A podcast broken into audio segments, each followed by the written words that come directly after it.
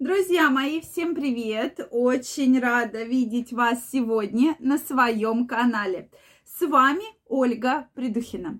Сегодняшнее видео я хочу посвятить теме такой на сегодняшний день касающейся очень жесткой, да, очень странной, но это как раз право бра- первой брачной ночи, практически дикие традиции, но тем не менее это вошло в нашу историю, поэтому давайте сегодня обсудим. Друзья мои, если вы еще не подписаны на мой канал, я вас приглашаю подписываться. Делитесь вашим мнением, вашими вопросами, задавайте вопросы в комментариях, и в следующих видео мы обязательно с вами разберем самые интересные вопросы.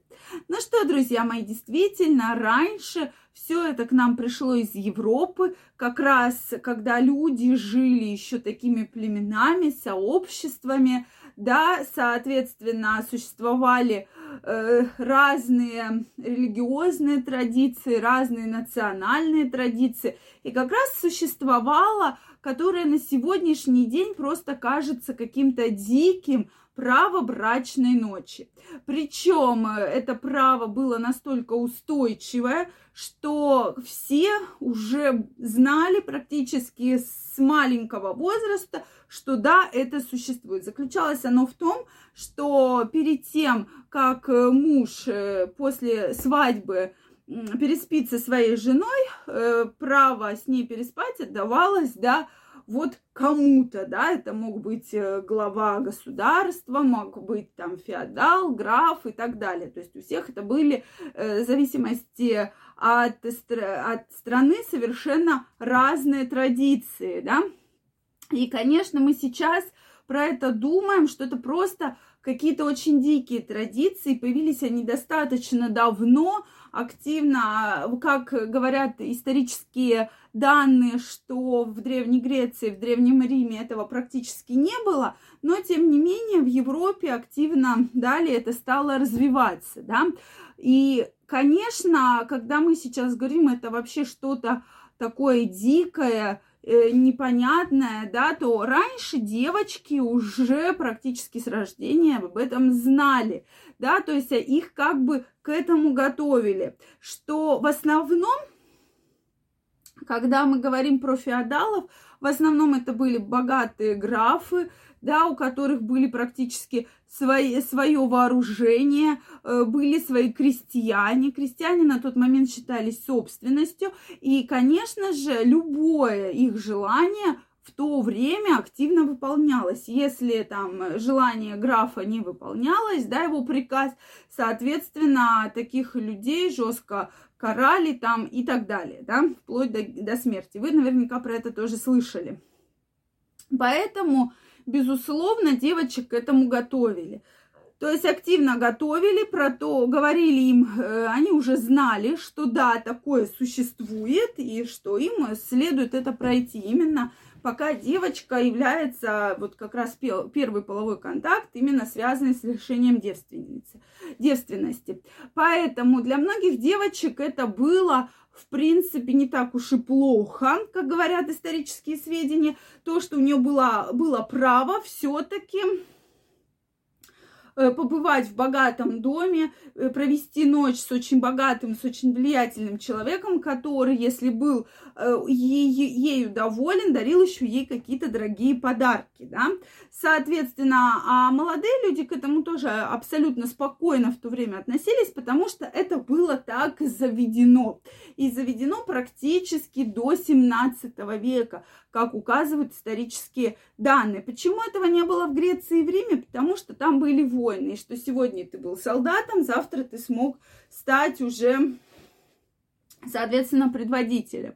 Поэтому таких жестких э, канонов не было, но тем не менее в других сообществах, племенах это активно было. То есть особо это было Германия, Африка и Южная Америка, где это просто активно наиболее из первых начали практиковать. То есть в Африке там было абсолютно такие законы, что секс не считается ничем позорным, это физиологическая норма, и там они могли даже по несколько человек в этом всем участвовать, и там вообще право отдавалось самым почетным гостям на свадьбе, да, э, э, право первой брачной ночи. Ну, действительно, на сегодняшний день кажется, что это какие-то очень жуткие и ужасные традиции, учитывая, что на тот момент практически никаких средств контрацепции не было, и могла случиться и беременность. Но я думаю, что это расценивалось как раз как большой подарок, да, когда девушка забеременела от графа, и, конечно, вот э, каких-то точных данных нет, но я думаю, что там были подарки, были какие-то особые привилегии и условия. Если говорить про то, могла, могли ли они в то время от этого отказаться, нет, то что за это строго наказывали, да, и поэтому здесь как бы не было возможности сказать, что нет, я не буду там, да, нет, то есть это практически каралось жизнь, жизнью, да, смертью и так далее. Поэтому традиции, конечно, когда вот мы начинаем разбирать историю, некоторые традиции меня лично очень вот прямо пугают, да, представляете, насколько была, возможно, изменена психика. С другой стороны, если девочек к этому готовили, может быть, они были к этому готовы, может, для, для многих это как бы был такой определенный шанс, шанс на какую-то там получение подарка. Данных, что дарили, прошу прощения, в то время у меня нет. То есть, э, возможно, дарили какие-то деньги, возможно, дарили какие-то украшения, платья, да, может быть, какую-то землю. Вот не могу точно сказать, нигде, если честно, не нашла. Но тем не менее. Вот с такими традициями жили, жили достаточно долго, потому что, опять же, да, к 17 веку это все начало немножко э, притихать, но тем не менее, когда это начало развиваться, каких-то четких конкретных данных нет. Поэтому вот это вот просто меня так, например, ужаснуло, если честно.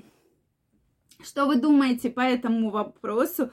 Может, вы знаете какие-то источники, да, и какую-то информацию, вот с какого года это началось. То есть, действительно, тема Сейчас мы пытаемся все-таки про это не думать, но именно когда мы начинаем разбирать вопросы сексуальности, может быть, вот эти вот проблемы, да, которые сейчас есть в сексуальности, имеют свое начало именно где-то глубоко именно идут от предков. Поэтому, друзья мои, напишите, пожалуйста, ваше мнение. Если вам понравилось это видео, ставьте лайки. Не забывайте подписываться на мой канал.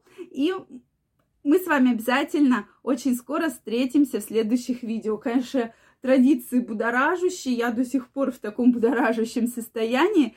Поэтому я вам желаю всем огромной любви, огромного здоровья и до новых встреч. Пока-пока.